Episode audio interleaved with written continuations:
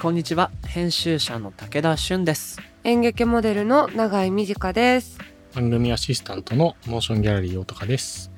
この番組モーションギャラリークロッシングは日本最大級のクラウドファンディングサイトモーションギャラリー上のプロジェクトを紹介しながらこれからの文化と社会の話をゲストと共に掘り下げていく番組です今月はロバート下北沢にあるパブスペース寄せマイクソイポイよりお送りしています永井さんのダチの店そこうとソイポイそういうこといいないいよね 置き手紙置いて帰ろう来てから飲んで帰る確かに今度行くねっつって そねうそうそう、僕ね今カウンターの内側に入らせてもらってるんですけど、うんこっち側からの景色もいいよてかめっちゃ馴染んでるよ竹谷さんカウンター何内飲んでく今日ちょっとねもうなんかショットがいいもうちょっうとん疲れちゃってんじゃないの大丈夫うんショットで何飲むテキーラテキーラだな一人で来てテキーラショットで飲む女やばくない一杯ガッてやって帰るの捨てに来てるでしょ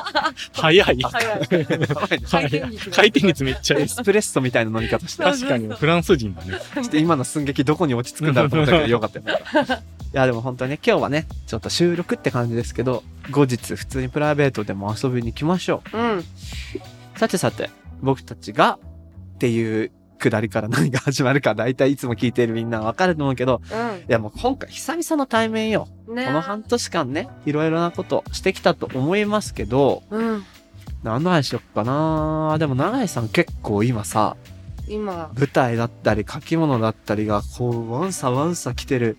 なんそうか、なんだよ本日もレッドブルとポカリスエット、はい劇薬を入れながら、鬼決めしゃ鬼決めやばい ね。鬼決め中だすですけど、そうねこの映画配信される頃って、また舞台のそ期間なのかなうだけど、うん東京公演とはいはい兵庫公演の間のお休みの間だから、うんうん。この時の私は休んでるぞーって久感じ々に。もうレッドブルも飲んでないか飲んでな、ない一旦ね。うんベッドから起き上がらない時間ですねベッドに居続ける時居間。続ける時間そんなね、合間の時期ですけど気になる、この、えー、舞台の情報教えてください。はい、えっ、とですね、室温夜の音楽という舞台。もうね、あの、東京公演は終わっちゃってるんですけど、うん兵庫公演は、えっ、と、3日間かな。はいはい。ちょっと、少々お時間いただいて、はい。 7月の22日から24日まで、はい。え3回公演がありますので、ご近所のね、関西方面の方、ぜひ来ていただ確けたら。かに、あの、我々のオンラインコミュニティ、もしもしでも関西勢がいますんで、うん。一回ベッドから起き上がらない時間を過ごした後のリフレッシュした長い短を見るには兵庫公演がはい。いいかなと。声出るぞー。声出るぞー。まあもちろん東京でも出てるけどね。はい。はい。そうですね。ぜひチェックしていただけたらと思います。おたかさ作ん、業。どうそうね。僕はあれですね。やっぱここソイポイでね100回っていう記念をおうクラウドまあ永井さんと縁があってうんうちでクラファンディングもしてできた場所でっていうのは嬉しいなっていうのにこうさらにかぶせてほうう。ん、ちょうど昨日届いたリターンのねこのタイいニーやハン、グスこれそね、れしてきさたっという自きか慢らですさ、ちょっと羨ましいよねう んいいないや、かあっのこよくないねで、すかこれ。かっこいいさっきも話してたけど、うん別にクラウドファンディングのリターンを腐すつもりは全くありません。し、僕も応援したいプロジェクトがいくつかあるから、うんモーションギャラリーでこれまで支援させていただいたり来てしました。うんでやっぱり T シャツってさ、うん作りやすいから、リターンにまあ、王道じゃんうんそうするとさ、うんちょっともうこれ着ないかなみたいなのも出てきて、うんまうあん寝巻きとして有効活用させてもらってるんだけど、はいタイニーパンクスのこれは一丁羅だぞち。ょっとかっこいいなかっこいいですこね。れもうさすがとしか言いようがないいい。蛍光のグバー、ッえクプっリントもと、ねかっこいい。オレンジとイエローでかっ。こいい、タい、イニーっていうバックプリント。いいな知りたかったね。てかう、ん知ってたはずなの知っにてたなは。ずでしょ紹介したはずでしそょうなんだよデザインちゃんとチェックしきれてなかったカップな。ロで紹介したよ。危ねえダメな。だほんとダメだ。うん反省次回から、しっかりとリターンチェックしてそうですねいきたいと思いますう。ん武田さんは最近最近ね、なんか、あの、ラジオが終わったりして、このうん3月で、うんうんちょっと時間ができて、うんで、書いたりなんだりしてるんだけど、うん例えばさお仕事の告知とか、うん苦手じゃん僕ら苦手。 TwitterSNS で日々もうバーって告知するのうん。だけど見に来てほしいとかやった仕事をチェックしてほしい気持ちはあるじゃんある。でなんで苦手か考えたのうん。あの短い140字でうん。思い込めらんないからああ。言うの苦手。手みたいなそれあるかもね。うん確かに。で自分のことを伝えたい気持ちもあるし、うんうんなんか書いたり発信したり最近こんなことがあった面白かった読んでよかった、うん。めっちゃ言いたがりなの僕、うんうんうん。でも、ツイッターでは追いつかないのうん。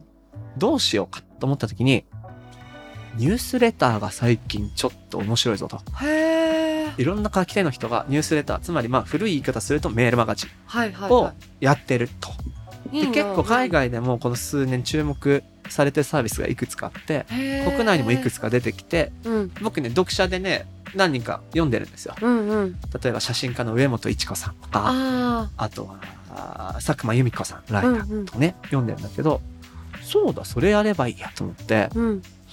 もうちょっとあのおしゃべり足りないものを活字にしてはい、は習慣とかでやってみようかなーっい。いいじゃん。飲みたい。て昨日思った昨日。めっち 知ゃり合いのライターさん宮崎さんって人なんだけど、うんやり始めててえこれ僕もやりたいと思っていいな。だからこれ聞いてる頃は皆さんもう走ってるかもしれませんそうだね。読むラジオっていうのをしようと思うええいいじゃん。し武田俊の週刊読むラジオ、うんうん。どう超いいと思う購読するう。する。みんなでしよう。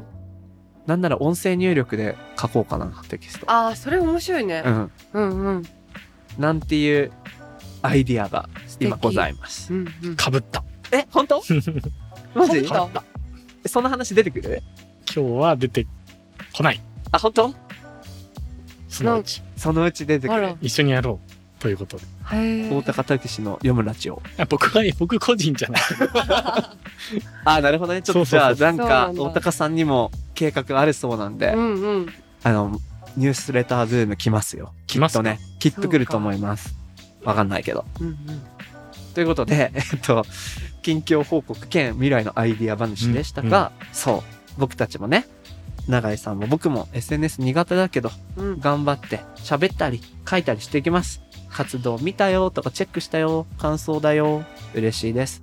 ぜひ番組ハッシュタグでの投稿はもちろん、もしもし文化センター限定 SNS でもお待ちしてます。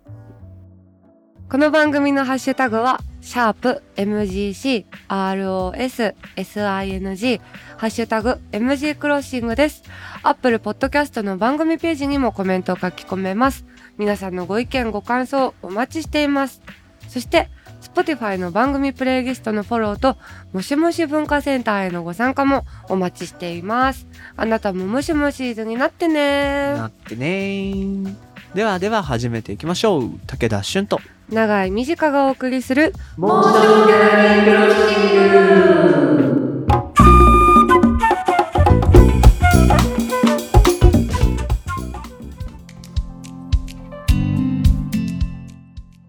さて、今回は、まあ、100回記念で振り返ったのが前回だと。うん、うん。未来の話をしていこうじゃないか。ベタだけどね。そうしというよことう。でね、うん。まあ、これまで、いっぱいいろんなトピックを扱ってきました。うん。まあ、100回ってことは単純計算で、まあ、そうじゃなかった時期もあるからってことで見ると、うん。だいたい20特集ぐらいやってきたらしやったいね。。ざっと読み上げたら大変だからいいか。うん。でもね、結構なね、あの、ことやってきたんですよ。コロナ禍でそもうねいろんなミニシアター書店、劇場の話とか、うんアニメ、バブルとミレニアはム、い。見えない差別、ゲーム、編集者、メンタルヘルス、SDGs、インディーミュージック、鑑賞のアクセシビリティ、メディア作りと制作、建築保存、翻訳、ご飯、映画館、クラシック音楽、哲学対話、詩と短歌、ふるさと納税、社会彫刻、習慣、旅、ポッドキャスト。結局読んじゃった。やったな。けどうん。まだあるじゃそうね。ん。やりたいこと。と。うん。奈良さん。希望する特集テーマありますか私、これってでもなんか特集、こう、なんだろう、していい界隈なのかっていうのが、難しいか何々ら、あんまりされてこなかったんじゃないかなって大思うん丈だけど。夫話せるやつ。話せる 話せる。私、二次創作がすごく好きなのね。おーはいはい。だまあ、コミケとかもそうだけど、うん二次創作の世界について、うんなんかもうちょっと潜ってみたいなというか、ただ私は、うんその、書いてくれた、うんそのなんだろう、知らない人、うん知らない絵師の人のさ、うんなんか、イラストとかうん。を見て、神絵師って思ってるだけなんだけど、そうなんか神絵師ってどういうこと考えてるんだろうとか、はいはいそのなんだろう。実際自分のい一次創作もして、二次創作もしてるのかとか、うんうんうんうん。なんか、あの人たちと喋ってみたいなっていう。なるほど。ね。えでもね、うん。いわゆるかん絵師さんうん。と言われる人たちうん。の文化圏うん、って、まあ、多分ピクシブとかそういうところにメインの拠点があるような気がするんだけうど、ん、長井さん的に推している絵師さんたちがいるとして、うん。 2次がメインなの、うん。それとてもかオリジナルも結構描く私が2時しか見ない から、そその、な2る時ほしどかね出てこないんだけど、はいはい。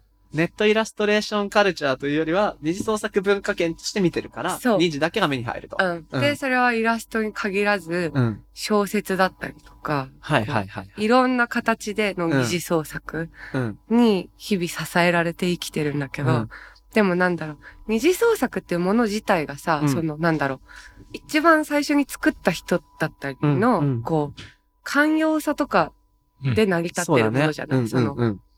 だからなんだろう、そういうコミケとかでもさ、売り上げは出しちゃダメだったりとか、うんうんこうそういうルールがあった独り。特のルールやマナーがあるよね。そう。だからこの話も、ここでしていいのかっていうこととかもわかんなくて、うんうん。だけど最近こう、ふとテレビとかを見てるとね、なんかやっぱりその、二次創作ってものがさ、もう盛り上がって随分経つじゃない。うん。うん。だからこう、私もそうだけど、中高生の時にそういうん二次創作に出会って、その頃は恥ずかしくて言えなかった、その二次創作が好きだってことを。陰のものとして。そう、陰のものとして。うんだけど、こう、大人になって、実は好きなんだよね、みたいなことをこう、話せるようになった人っていうのが多分、わーって今増えてて、はいはいはい。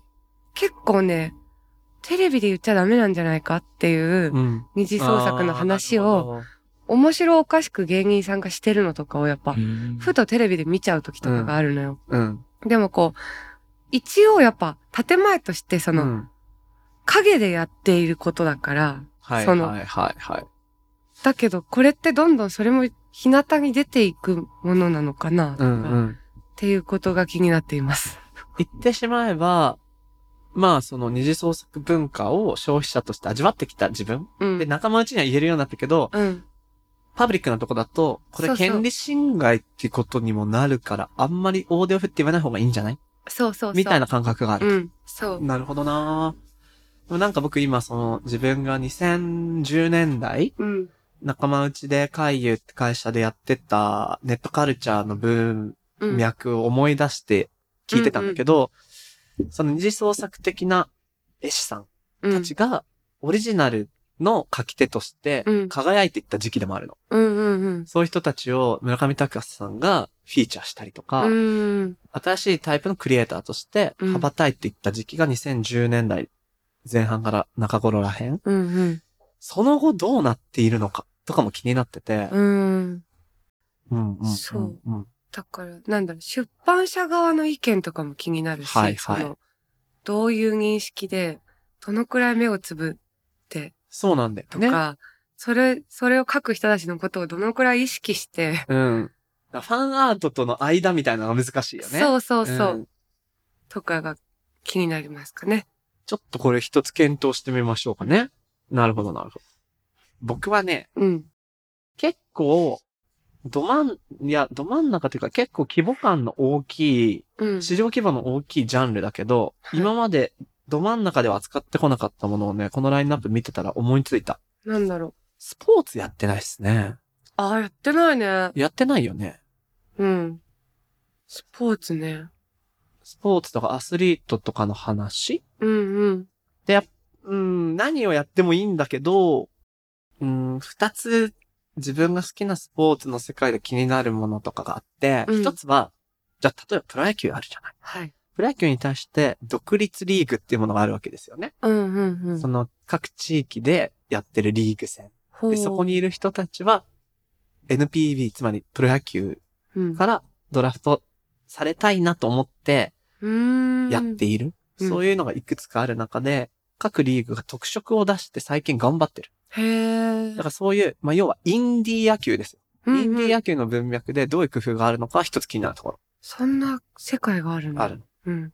あとこれはね、もう最近、てかもう一昨日ですか。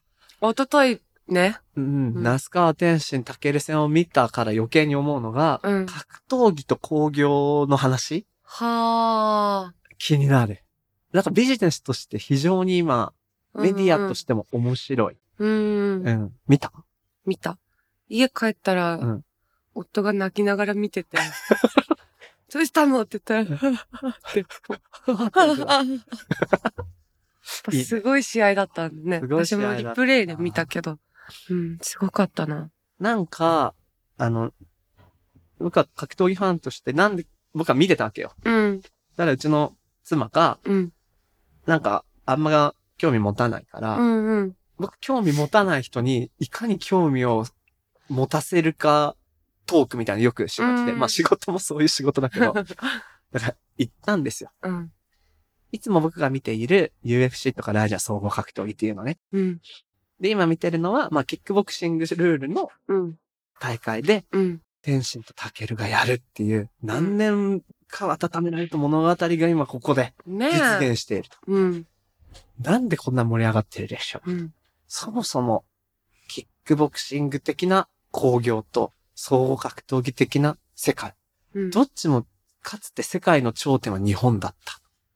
うん、うん。日本で最高の舞台があったと。それが K1 であり、プライドであった。はあ。みたいな。話をとうとうとしていき、うんなぜそれが一度ダメになって、うん、そして今もう一回盛り上がりを見せているのか。うん、その背景にはメディアのビジネスとテクノロジーの発展があって、みたいなことをバーって喋ってたらう、んそれ面白い、みたいな。なんでそんうな、そういう仕事でもっとそういう話したらいいじゃん。って言われたんで、うん、うん。持ってきました。どこおおたかさん。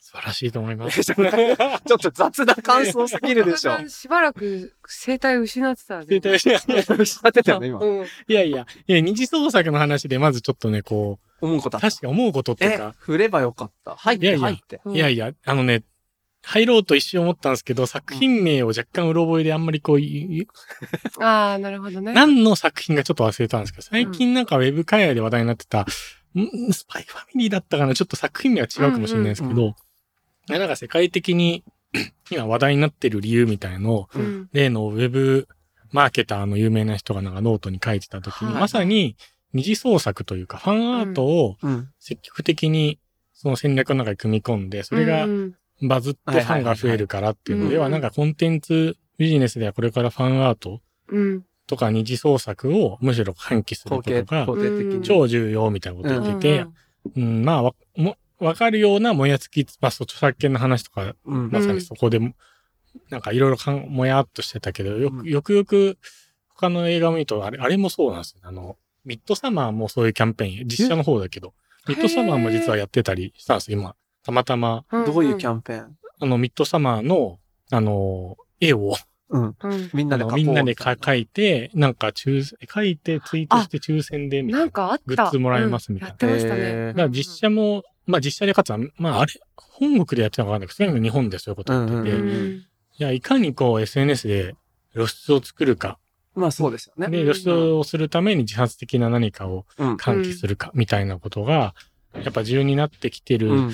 から、やっぱそういうのが主流になってきてんだなと思った時に、うんなんかそれをやっときながら、後で、ね、あの、二次利用だ、二次創作とかをうん取り締まるっていうのもおかしな話になっちゃうからそうねできないよねとか言った時、まあどうすんのかなとか、まあ他の話ですけど、やっぱそうやって露出をいかに高めてみたいな話で、まあもう今言ってた陰のものが影を、まあいい悪いの話で影でめでることで成り立ったものがどんどん表表にに動出員てさくれているくことで、うんむしろそのいいものが破壊されるとか、むしろこう、まあビジネスの半グレ化みたいな話もね、冗談みたいな話だけど、うんそういう、いやそれはなんか本当は表のビジネスじゃなく、てかあんまり良くなく、ほほぼグレーでしょみたいなものを、難しフいよそうね。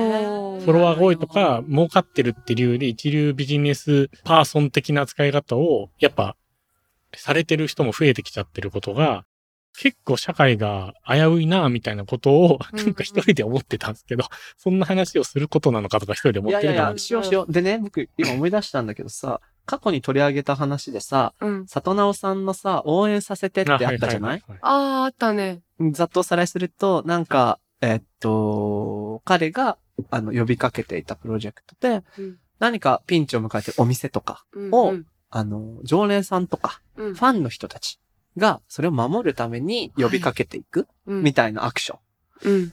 で、つまりなんかビジネスの世界でファンダムみたいに言われてるファンの集まりを、うんうん。その、えー、お店なお店、それの経営に活かすとか、うん存続させていくための機動力になっていく。うんで、これ非常にいい話。うん。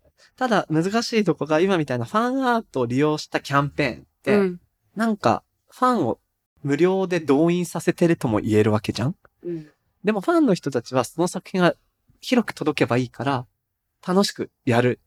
そだからそこのいい手のつなぎ方と、利用しちゃっているとの、う。うん。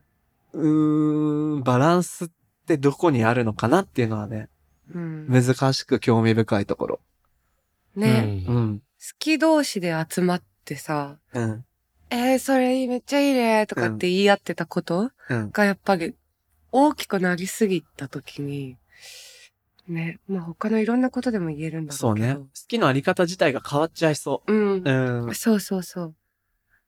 でもね、そう、うん、な難るしほいど。ね。うん。難しいそう思ってたから格闘技を反応してくれなかったのねい。や、で、格闘技はで すねまた別の視点で全く興味がないんですよ、僕。そのははいはいそうなの。本当に。だから、うん昨日ニュースで知ったぐらいです。あ、あそんなものがあったんだ、本みたいうんう。なん。野球とか好きなのね。野球は好きなんですけど、格闘技が全然興味がない。うんまあ、知識も含めてううんんううん。ん。ないので、その一大イベントも知らなかったんですよ。そっかそっうか。ん。でもなんか、わかんないけど、映画興味ない人は映画で騒いでても、トップガンとか知らんわなっていう人の気持ちが超わかると。わかったと。はいははいい。はいはいはい。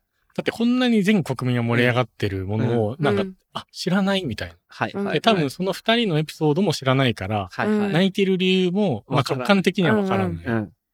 な、なんなん、何が起きてんだみたいな。うんうん。なんかやっぱこう、ええ大高さんに1時間もらえたら僕がそれを全部説明するよ。マジ、あなぜいきなすごいしなフリークになって見始めるか やばいかもしれなも。知れなうんい、知れないですそっけど。か、意外だった。なんか男子結構、なんだかんだ好きな人多いよね。多い気がするな。うんううん。マジか。どうなんだろう、でなんでだろうも。でも、あじゃあ、大高さんの好きなアングルで言えば、例えば、朝倉未来が YouTuber かつ格闘家なわけじゃはないいですか。はいはい。彼がいかに今のメディアの状況をハックして、格闘家としても名乗りを上げていったか、あみたいな話だったらそういうのは好きかもしれ面白いかな。ないうんそうですね結。構いろんなアングルから今話せるんですよ。うんううんん。か格闘家の一人一人の物語も話せる。うん格闘技の日本における歴史も話せる。そしてそれがお金をどんな風に生み出していって、なぜ今もう一度ブームが来てるのか。うんうん。これそうです2000ね年代以来のブームなんですよ。国内では。ううんん。その間、海外で何があったかとか、含めると、はいはいだからメディアビジネスの話になる。うんううんんう。ん。そうねあ、そこはね、そこだけ俺唯一見てて興味持ったのが、あ、そうそう、僕、そのニュースをたまたま見たの、石井館長だっけはいはい話とかが、あの、だっけ歴史を塗り替えたみたいなうんうん投稿してた記事を読んだんですよ、はい昨日ぐらい。うんはいはいそれがなんか、講習含めてなんか、今までを全部抜いたみたいな。はい。はいはい。ううんんで、それが要は多分でっかいのが今までテレビでやってたテレビ放映料でうん。儲かってたっていうか、売り上げがすごい叩き出してたのが、うん今回テレビじゃなくてアベマそう。 TV のネットに富士が直前でやめたからね。やめたうんなのにそうだった上んだ回ったみたいな話で、これからは地上波じゃなくてやっぱネットだぜ、みたいな、多うん分そういう、まあそこまで石井監督が言ってる、言ってはないと思うんですけど、まあ、うんいわゆるそういうトーンの話を見数勢たがあ時る。に、うんそこだけちょっと調べたんです。調べたとかちょっとみググったんですけど、うん要は直前で富士を入れたのはそれは全部知らないですけどね、たまたま記事読んだだけだと、コンプラの問題だって話じゃそうないですそかうそう。へーもともとの格闘技の大会もそういう話がそうそうそう。あって、プライドははそれで終わりました。ね。そうなんだで。そこに関して僕が言えることも知識もないんですけど、まあ俺が気になってるのは唯一、その、コンプラってなんやねんってところがちょっとあはっいて、はい。あああ、なるほどね。の、テレビがダメなものは、でもインターネットでも、あの、なんかテレビドラマオワコンでネットフリックス最高っていううん。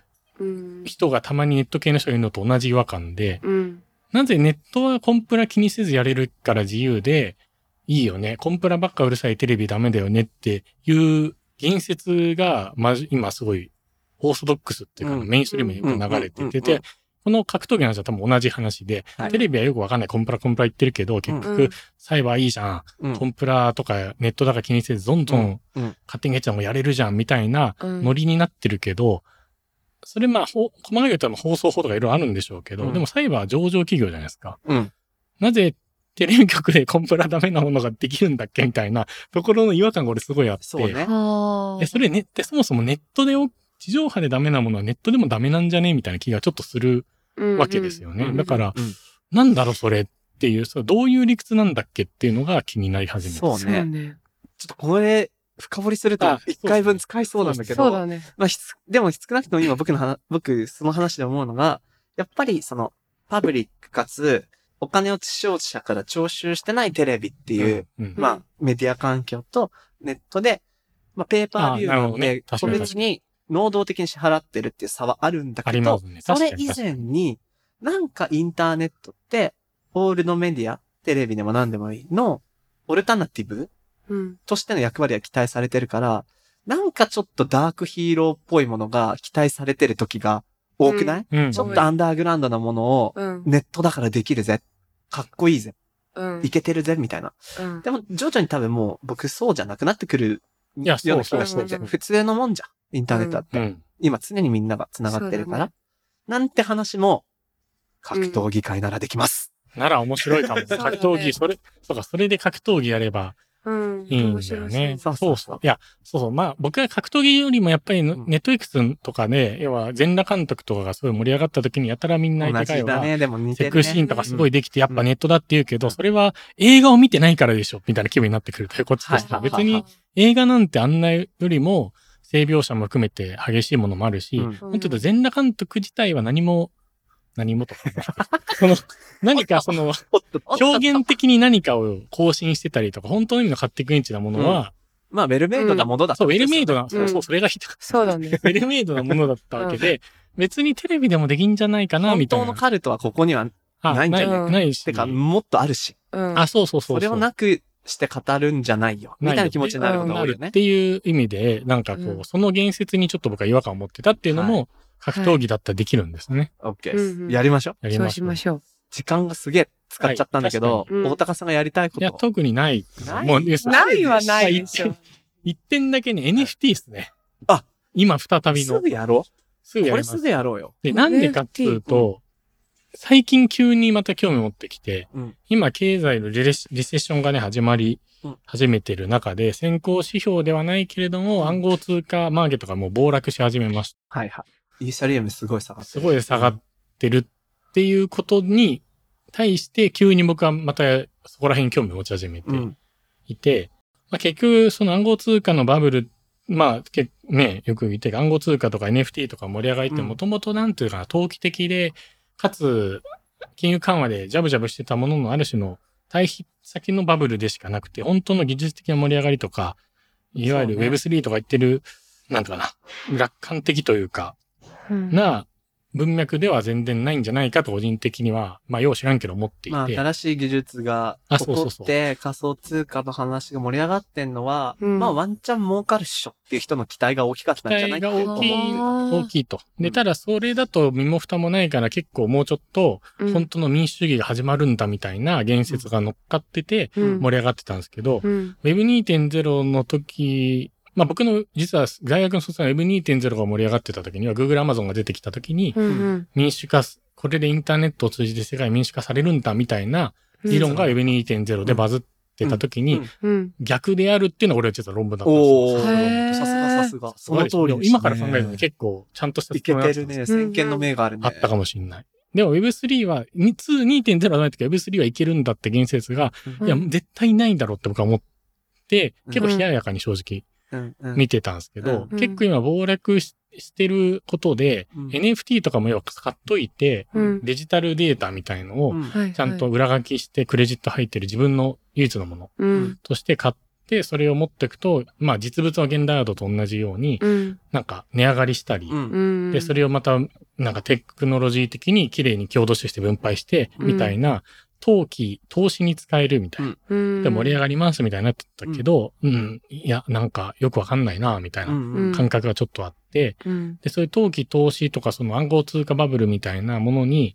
乗っかりたくもないので距離を取ってた、取ってた、勝手にね、うん。個人的にわかるわかる。取ってたんですけど、結構今暴落し始めたのを含めて、やっぱうん NFT がそんなにこう今投機とかそういう投資資産としてじゃなくて、ううん単なるグッズっていうか、うん。コレクターアイテムのバッジ集めるぐらいのノリで使われ始めてるらしいうんっていう噂を聞いて、うんそれなら単にグッズなので面白いし、うんそういうなんか変な一攫千金みたいな話じゃなくうて、んデータ上で何かやり取りできるグッズとか、うんまあバッジ、あの昔あのよよく、まあ僕だったらロッテのあの、せん毎回球場に買いに行くとピンバッジもらえた選手。はいはい。はで、それを毎試合集めるみたいな。ああはいうのができると面白いから、それ NFT ちょっと面白いかなって今興味を持ってるけど、うんうんちゃんと調べてないから知りたいな、みたいなとこが気いやづそ気れいになる。ちょうどね、ゲーム界で呼んだ高倉和樹くんうんうんがもう今 NFT アート界の第一人者になってて、あら、へそうー。彼は NFT ブッダっていういろんなブッダのドットのうんうんビックリマン的な作品だよね。ちょっとこの言い方したら逆に怒られるかもうん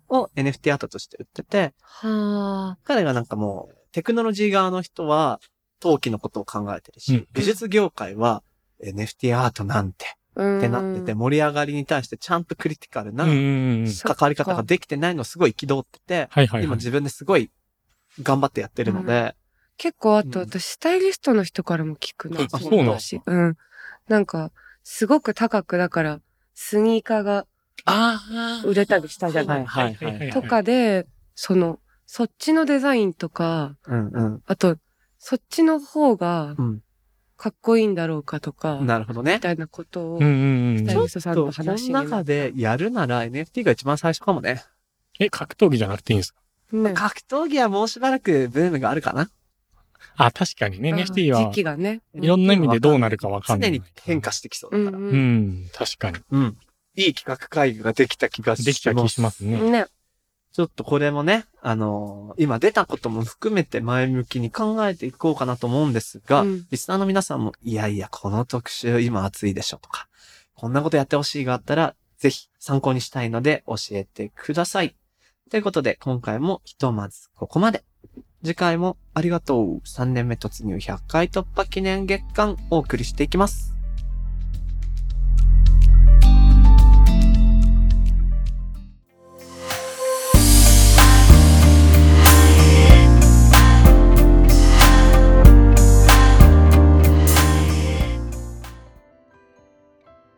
さて、ここからはモーションギャラリーで現在挑戦中のプロジェクトの中から特に注目してほしいものを紹介するホットプロジェクト。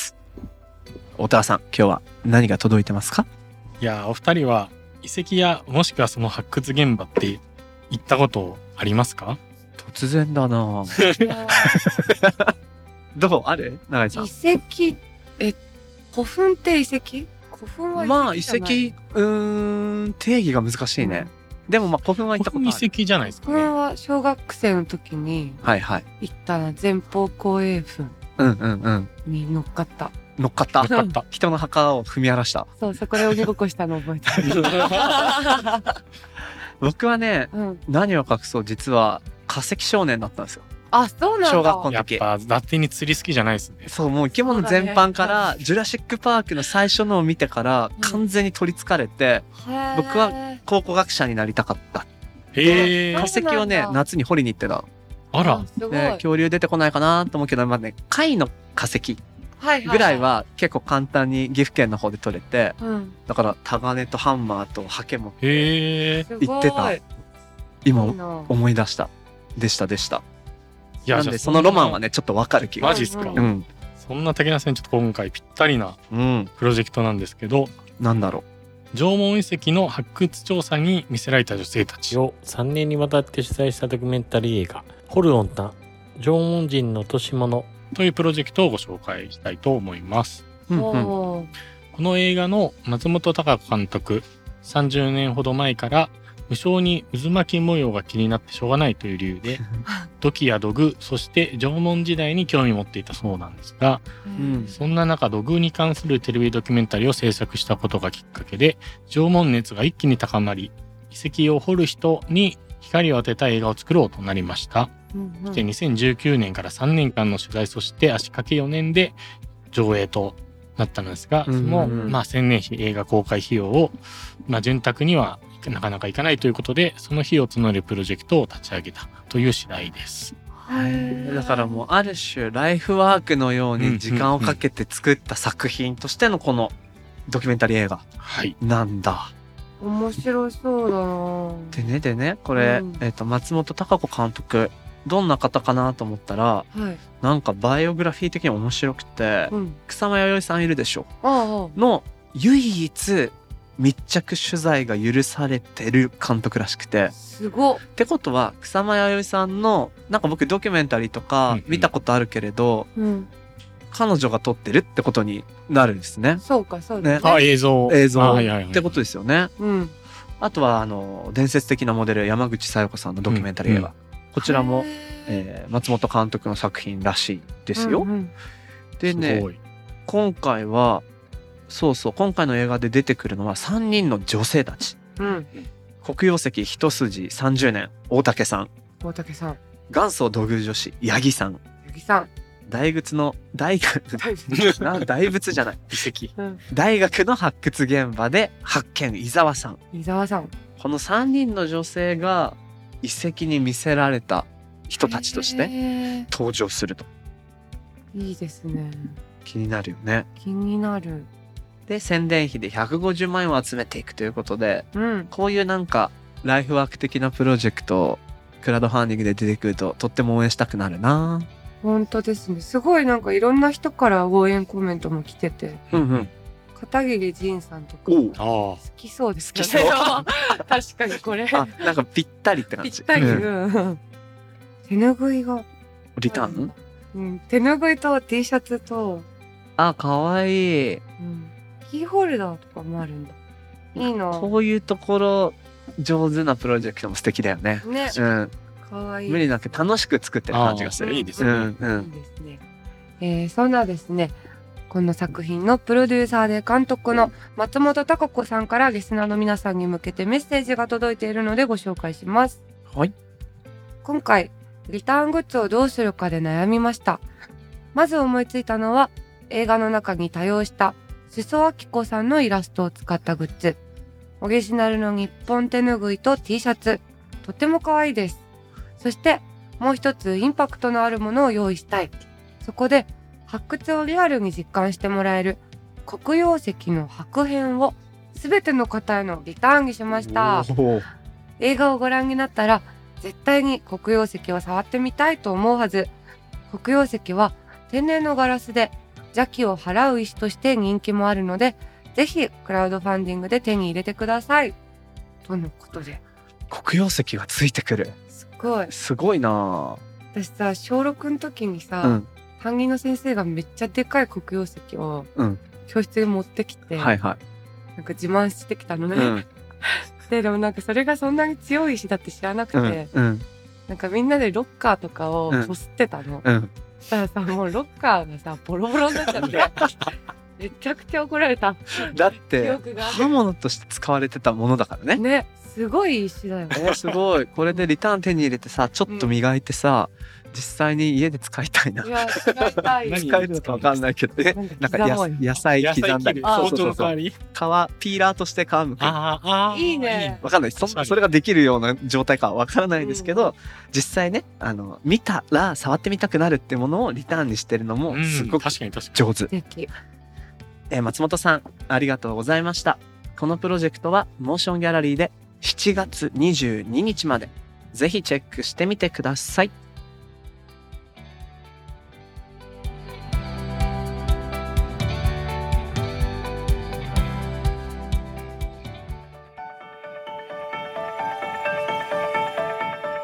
モーションギャラリークロッシングエンディングのお時間となりました引き続き3人でやってますがはいそう、大高さん。はい定点観測のお時間です。うん下北駅前シネマ K2、最近どに。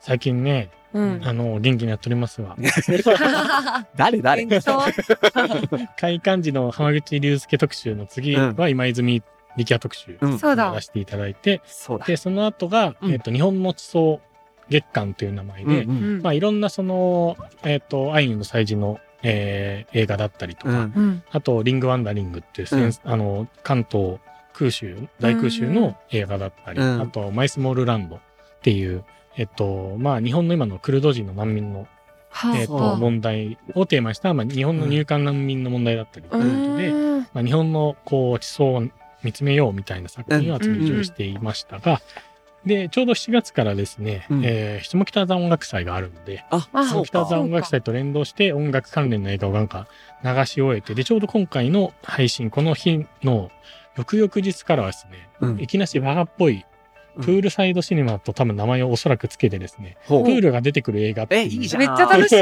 ールサイドシネマめっちゃいいいい。ですかいいな夏っぽいのやろうとしていていいと思ううん。水着で見に行ってもいい水で着すかで見に行ってもいいのか な多分ドレスコーダーなんかいいんじゃないかな多分っていう面白シューい。ルがやたら出てくるのを、あの、は新作、ロードショーの作品と旧作を混ぜてやっていこうかな。え、素水着敵だ。ったら1000円とか、それなんかいかがわしいクラブイベントみたいになっちゃなう。っちゃうね。空調止めて。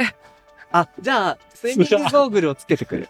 あ、それもいいね。あーなるほどね。それはいちょいっとかあもしとれない。塩素撒いてもらって。塩素の匂いを嗅ぎながら。でなるほどねそ。う、プールの匂いを嗅いで。 4DX 的なそう感じそでうそね。う。やハンばいねドメイドで。確かに、あの、ゴーグルつけるのはいいかもしれないですねね。。うん エンスワン、キャッカ。とかの、浮き輪を浮き輪とか浮き輪をつけてくるなって思います永井さんの終盤のバカっぽいアイディアで、あの、こう、なんていうのあの、あ、ちょっとうまく言えなくなってきち ゃった。わかる。一気にバカアさ、イデテンィションがグワーってなってく、この流れ結構毎回あるよね。アあるいや、これもうやるしかないかもしれない。いや、でも、プールサイドシネマって言い方は、なんかいいと思うよね。超楽しいよ。塩素はちょっといろいろ確認しないといけないですね。 そうだね。安全面。い安全面をねにね。うんや、でもこれ、名付けいいと思います。うん。いいっ素すか敵です。ベッドルームヒップホップ、あれありましたっけとか、そういうものに通じるいい名前の気がします。うんということで、ぜひ皆さん、はい。プールサイドシネマ特集楽しみに。本邦初回の、初公開の映画もあるのでね。うんなるほスイど、ートねビ。ターキャンディーっていうおお、へえ。楽しみに。気になる。こういう特集とか、街と馴染んだ企画、うん K2 これからもトライされていくと思います。ぜひ今後も注目してみてください。さて、ここでなんですけど、大高さん、今回特集お届けした、えー収録会場、対面でソイポイさんからうん。お届けしましたが、何やらお知らせがあるそうで。うんはい。これは毎日表現のテーマが変わるパブスペースソイポイでは、番組概要欄にも貼ってあるインスタグラムのアカウント、アットマーク、寄せマイクドット東京にて、その日限定の店長やゲスト情報がチェックできます。うんまた、モーションギャリのポッドキャストを聞いたとお声掛けくださった方には、なんとワンドリンク無料でサービスしますとのことで、すごい下北沢までお越しの際には、ぜひ皆さん、ソイポイに遊びに来てください。アップルのポッドキャストのコメントでもご意見ご感想をお待ちしています。また、番組のオンラインコミュニティもしもし文化センターでは、会員限定 SNS にて、もしもしーずと呼ばれるリスナー会員の皆さんと番組クルーで、番組の感想や気になるトピックについてシェアしています。会員限定で武田さんと永井さんによるスピンオフトークも配信しているほか、もしもしーず限定グッズの会員証とステッカー、さらに毎月のミートアップなど、ここでだけで楽しめるコンテンツが盛りだくさんです。もしもし文化センターへは番組概要欄に貼ってある URL からアクセスできます。皆さんのご参加お待ちしております。ほいほい。ではでは、次回も引き続き、ありがとう !3 年目突入100回突破記念月間として、3人でお送りしていきます。それでは、今回のモーションギャラリークロッシングはここまで。お相手は武田俊と、長井美佳でした。また次回お会いしましょう。ババイバーイ。